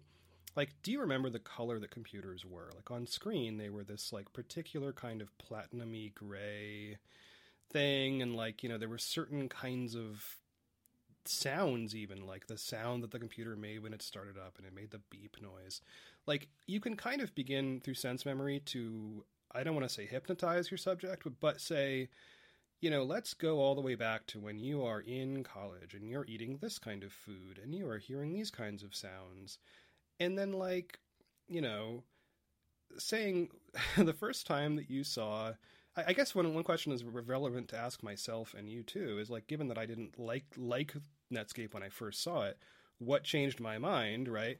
I don't remember but I do remember like by the time I got to college I think what it must have been was that CompuServe was basically going out of business, and all of the stuff that was interesting on the web wasn't available on the web, not on CompuServe.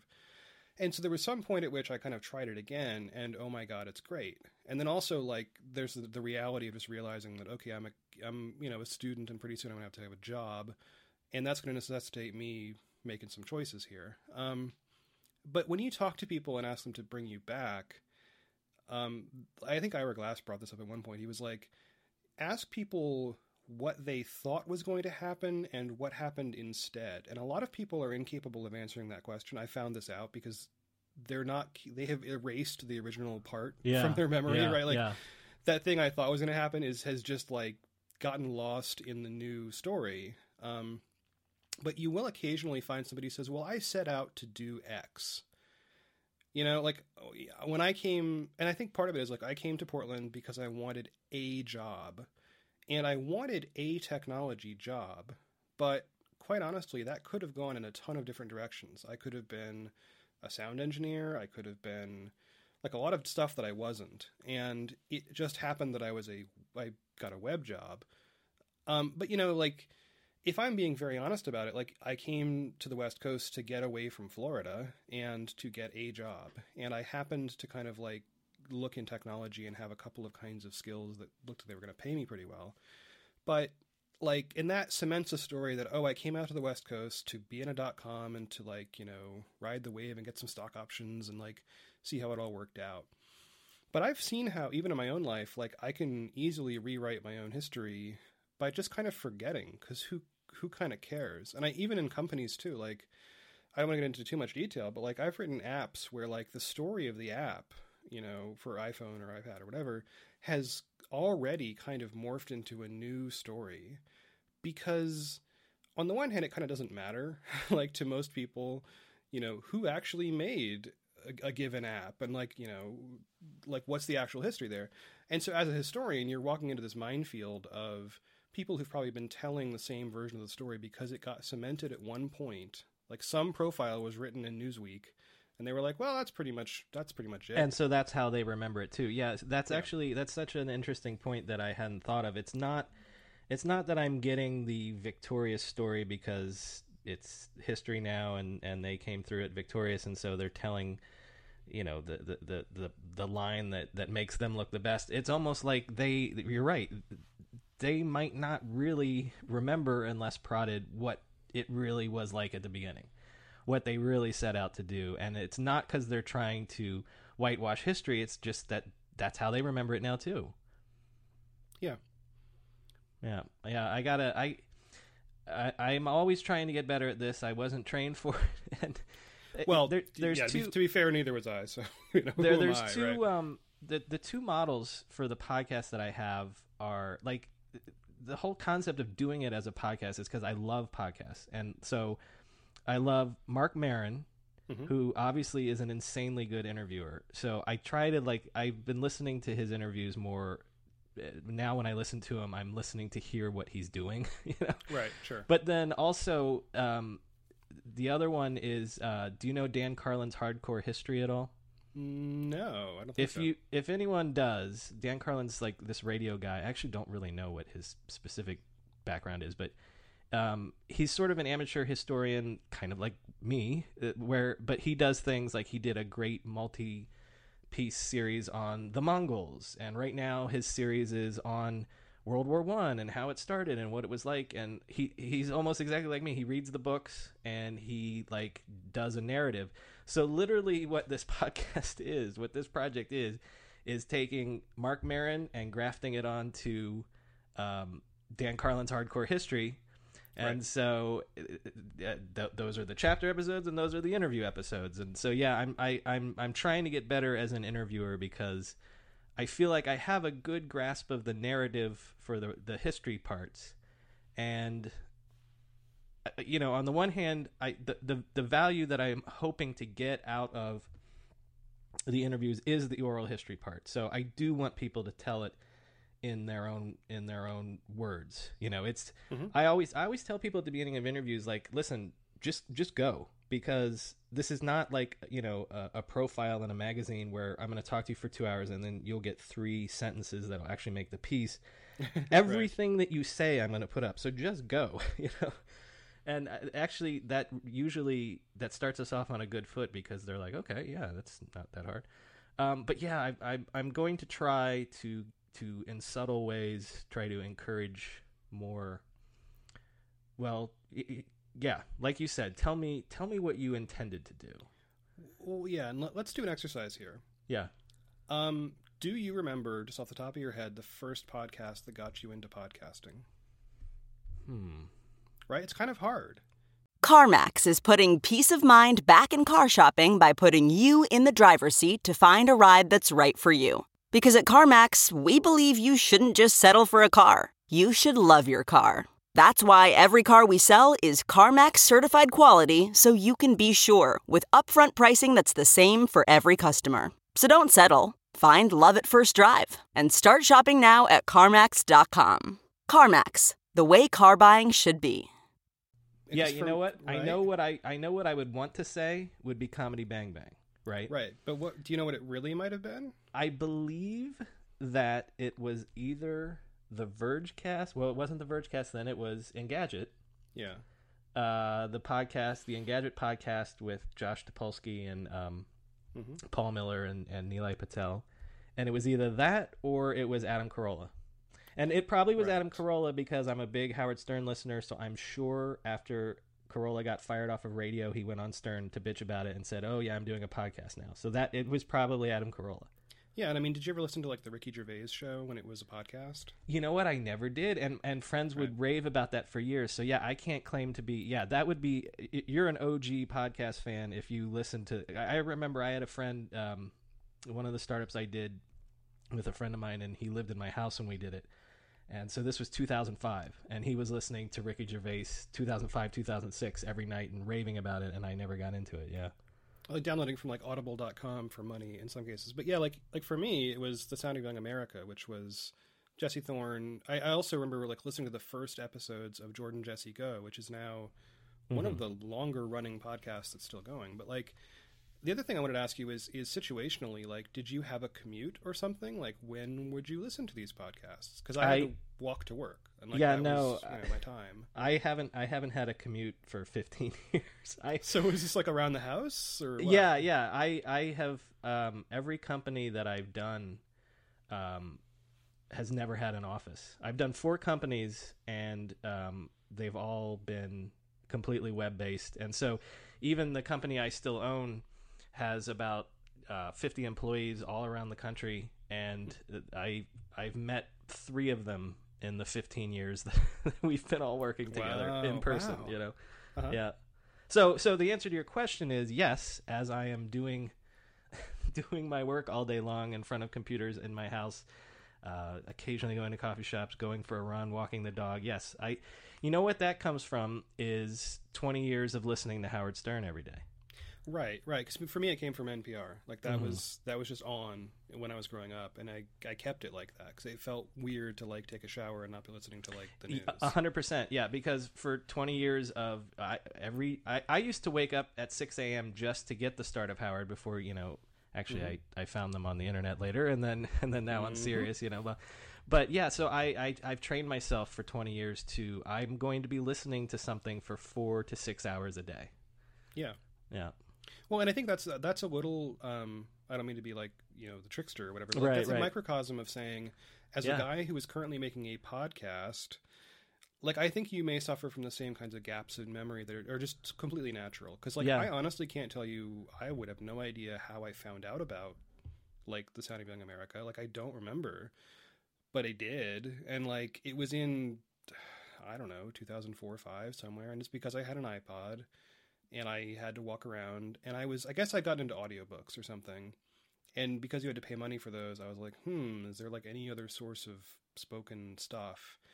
And there kind of was, and I was like, I'm one of these guys who w- was never a Howard Stern listener, but like everybody I know um, was, so like I'm familiar with like you know you have these different cultural associations, and I think also technologically you'll end up with people who are like, well, I was always a Windows guy, or I was always Yeah, a Mac guy, yeah. whatever. like it doesn't really matter, but like we're all in the same universe. Um, but yeah, culturally speaking, like I've never listened to like a whole Howard Stern show. Like I've listened to maybe like half of two of them ever. Um, anyway, but like Should we return to uh, technology topics, or is it like wrap it up, call it a? Well, yeah. If you want to, let's let's let's bring it back to let's bring it back to the podcast. If you have any other questions about um the the chapter specifically, and then and then yeah, we can wrap it up. We're getting close to an hour and a half, so sure. Well, I think the one thing I wanted to sort of challenge or ask about is this idea that Netscape as a company. I agree that it's the template for the startup.com company for sure. I mm-hmm, mean, mm-hmm. duh. Like you'd have to be. I think you'd have to be really. Anyway, I I don't disagree with that, but I do want to ask. Like, I I have a feeling that before that, there were these kind of perverse, like mix all the boundaries kinds of companies. Um, you know, I mean, an example of that would be I know it's not a company, but the Manhattan Project. Like that was we're gonna move all y'all out to the desert and you just work all the time.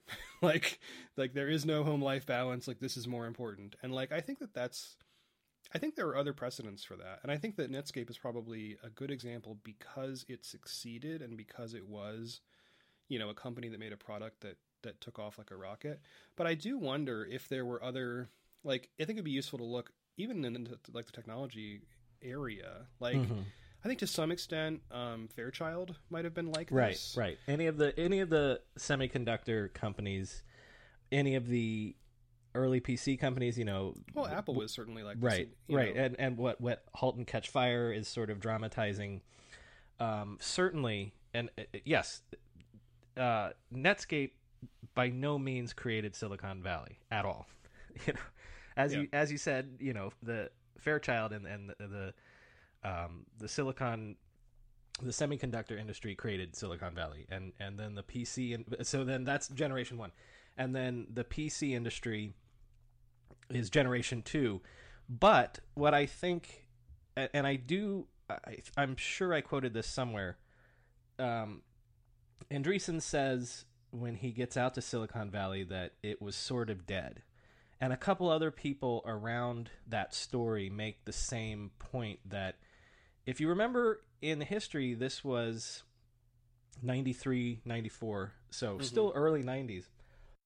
So we're right after the recession of 90, 91. And that hit the technology industry particularly hard. Um, and so Silicon Valley was sort of in recession at, at this point still. And so if the the semiconductor industry was generation 1 and the the PC industry was generation 2 then the, when Netscape and and the web arrive on the scene it's very much generation 3 and like that's even something that I can that I've experienced myself because I remember what it was like in 2002 2001 2002 when you know the dot com bubble had burst and man you know there, there didn't seem to be a lot going on in technology. And then because i was there witnessing it when stuff started to bubble up again in 2004 2005 and you start to hear about web 2.0 and social networking and things like that. So maybe that's you know web 2.0 is that's generation 4 but so i agree with you that uh, netscape was not at all the the template for startup um, in a macro sense, but it absolutely was the template for the the startup as we think of it colloquial, colloquially today, um, in in the the the the Facebook sense, the uh, kids you know leaving college and, and running out to Silicon Valley to become billionaires sense, like that's sort of what I harped on in that in in those cha- in that chapter is that what we think of as the stereotypical Silicon Valley story of the the the, the young kids working hard and getting fabulously rich, you know, as as that that movie made it, you know, famously what's cool is a billion dollars, you know. like Right. that is what Netscape set the template for because those were the guys that got on the cover of Time magazine that that had this IPO that made all of Wall Street. I mean, it's we shouldn't under underemphasize how important it was that all of a sudden Wall Street pricked its ears up and is like, "Oh, there's money being made again." And Netscape's IPO was very much important for that. Like it it literally is the the the opening shot, you know, that the race is on that starts the the the dot the dot com bubble. And I I hope to get into that. Uh, my intention is to do a chapter or two that talks about I mean, I'm going to do several chapters obviously on the dot com era and the bubble and all that stuff. But I'm I want to do chapters that look at it from a Wall Street perspective, from mm-hmm. from the perspective of the stock market, and, and why why was this all tied together? You know, why did all of a sudden, you know, CNBC was the background music for all of our lives there for a period in the late '90s. You know, and everyone's trying to invest in in IPOs of dot com companies and stuff, but. I, I still would stand by the fact that while not the first startup, it Netscape was the template for startup as we think of it now, as as the glory story. Well, I, I have a hypothesis, and you know I haven't thought this out a whole lot, but I, I think that the difference that I can perceive now is Netscape was a software startup with a distribution platform of the internet. And that's a different thing. Like there were software startups, I mean Microsoft, uh, for instance, um, but starting out and saying we make a product that is software, meaning we can iterate until we hit the button, and our distribution is not uh, physical. It's it's very internet dependent. Although yeah, there were like Netscape CDs and stuff. I remember installing off of one.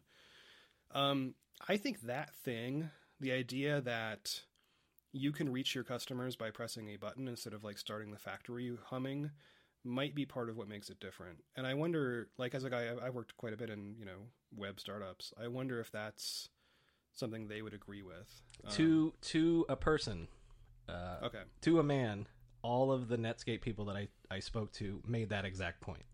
Okay, good. Yeah, you may you may notice I have not listened to those actual interviews yet. Uh, yeah, yeah, but th- no, but that was exactly right. That was that's that whole concept of of internet time, what some people called Netscape time or internet time. That you know, then Bill Gates and Microsoft they they rejigger their entire organization and they're like we have to compete on internet time you know they're they're a company that yes and to this day is still on multi-year uh, development cycles for pieces of software that they ship you know and there's ship dates and stuff like that and I, yeah. uh, uh, Aleks Totic of of Netscape and um, Jon Mittelhauser and and a, and a bunch of people all said the same thing. They're like, yeah, you know, we would come up with the um, 1.0 version and the 1.5 version and the 2.0 version, and all we did was just hit a button and put it out on put it out for people to download. And yeah. not only did they all say, "Yeah, that's what revol- that that was what was revolutionary about it," but that's also what geeked them out about it, man. Is they loved that, and and they would get the immediate feedback from the users and the, you know, they did their own they did their own product testing because if there was a bug or something, the, the the the, users of Mosaic especially, but also Netscape in the Netscape days, they would just email the guys, and they'd be like, "Hey, there's this bug here," and and they'd be like, "Thanks, we'll fix that," you know. Yeah. Yeah, yeah, I mean, like I, I was a product manager for years at a web software company, and like you have this this problem, um, that I think is what leads to kind of the abuse potentially of like people having to sleep under their desks and just working infinitely, which is where do we cut this off? Like, at what point do we call it 1.0? Because everybody knows that, you know, like, at some point the product became useful long ago, and you're just sort of like adding more crap to it. And then releases become basically just time boundaries, more so than actual features. Um, so you have this this tremendous potential to move milestones, uh, to move goalposts, I should say. And like, I think the the natural result of that, if you have people who are like young and energetic and hungry and potentially like could be rewarded for it is like they'll just work around the clock. Because if you can just keep cramming more good stuff into that first one or like the next one or the next one or whatever like what's the motivation to not be there? And i think that previously there were many motivations to not be there. And one of them was okay once this is done it has to be like the mona lisa. It has to be like this polished piece of marble that will be sculpted a million times. And if we d- discover a defect afterwards we're really really in trouble versus a dot you know a 01 release that fixes all the the obvious defects that they yeah, missed because they shipped at three in the morning. You know. You know what? You know what's funny? Think about that. Like that's a metaphor for the entire internet and how it works. And you would know that as someone that's a writer on the internet. you know, you're not writing for um, tomorrow's first edition or the the the, mag- the, the issue that's going to come out next week. You know, as a as a writer and a publisher on the web, you write something, you put it up, there it is. It's an it's an all the time thing. Like that's the, that's one of the many things that that is different about the internet. It, you're no longer shipping a physical piece of software that you're developing over a piece of sev- over you know several years. It's it's it's an always evolving you know piece of technology. The web is an always evolving medium of communication and publishing and yeah, I that in a way that's that's the metaphor for the for the entire web.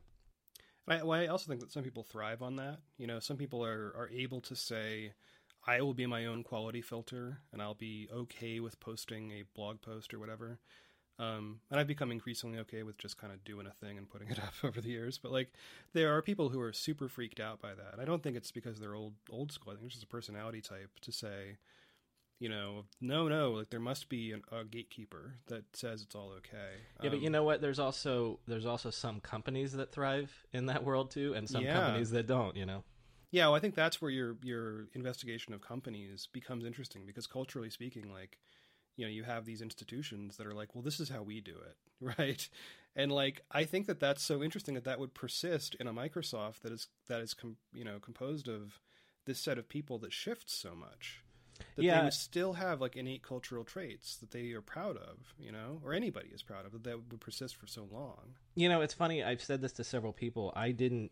I didn't actually intend to when I started the project. I didn't think I was going to spend a lot of time on Microsoft because again, most of my professional career has been in the last ten years or so. Mm-hmm. Where uh, no offense to Microsoft people, please talk to me. I have no agendas, believe me. Uh, so don't take offense to this, but um, Microsoft has kind of been a non-entity. But you know, going back and doing the research, everything Microsoft touched everybody, and even if they didn't touch every company that we're talking about, every company was operating in relation to Microsoft, in fear of Microsoft, or thinking of what Microsoft might do, and and so realizing that I had to I had to to delve deeper into Microsoft, I actually became more fascinated with it because, yeah, it is such an interesting story, and um, a still evolving story, and and just a, a it, it's it's fascinating how quickly you can be absolutely the king of the world. I, I think I, I think I yeah. said at, at one point in, in the episode that the exact moment of Microsoft's greatest triumph was also like you can now trace it back to like you know kind of its beginning of its downfall to to you know its questionable you know status in the industry today. You know windows 95 it's it's 1995 it's it, gates has finally slain all of his software enemies and you know stands uh, uh, across the industry like a colossus you know. And that's the exact year of the netscape ipo and and the web getting mainstream and and you know all of a sudden as soon as that happens it's it, the dominance is it starts to crumble. That sounds like a great place to leave it for next week. Yeah um yes and also because as i said i've had a cold and we've already had a couple blowouts here so my voice isn't going to last much longer.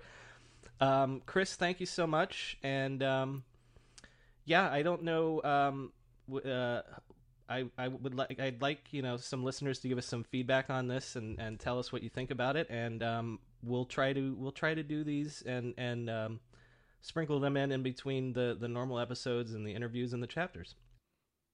Sounds good to me. Um, is this the part where I promote a thing that I do? Yeah, I was gonna say promote whatever you want, and definitely, definitely um, give us your Twitter, your your your web page, whatever you want to do. Um, yeah, on Twitter, I'm Chris Higgins, C H R I S H I G G I N S. Um, I unfortunately share the same name as um, apparently multiple hockey players, um, but I got there first. I'm also chrishiggins.com, and I've got a couple of books out. Um, oh, and I think by the time this comes out, we should be right around the time that a uh, a news story comes out in the magazine, which is the-magazine.com, which has recently relaunched their app platform and is a really good time to go look at it and uh, download issues. You may even get them for free if you are very fast in the draw. Um, yeah, check it out.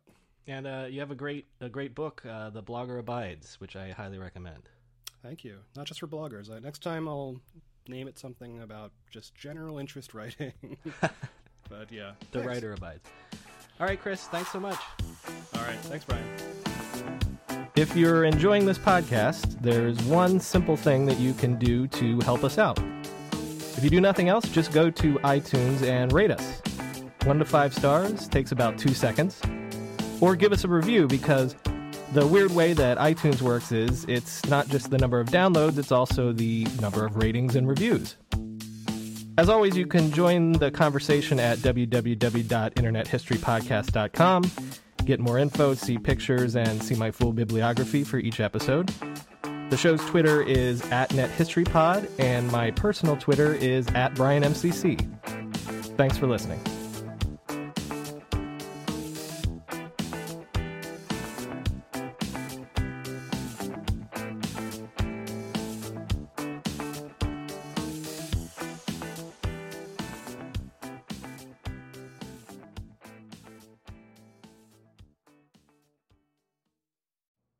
Know how to book flights and hotels. All you're missing is a tool to plan the travel experiences you'll have once you arrive. That's why you need Viator. Book guided tours, activities, excursions, and more in one place to make your trip truly unforgettable. Viator has over 300,000 travel experiences to choose from. Everything from simple tours to extreme adventures and all the niche, interesting stuff in between. So you can plan something that everyone you're traveling with will enjoy. Real traveler reviews give the inside scoop from people who've already been on the experiences you're considering. So you can plan with confidence. Free cancellation helps you plan for the unexpected, and 24 7 customer support means you can travel worry free. Download the Viator app now and use code Viator10 for 10% off your first booking in the app. Find travel experiences for you. Do more with Viator.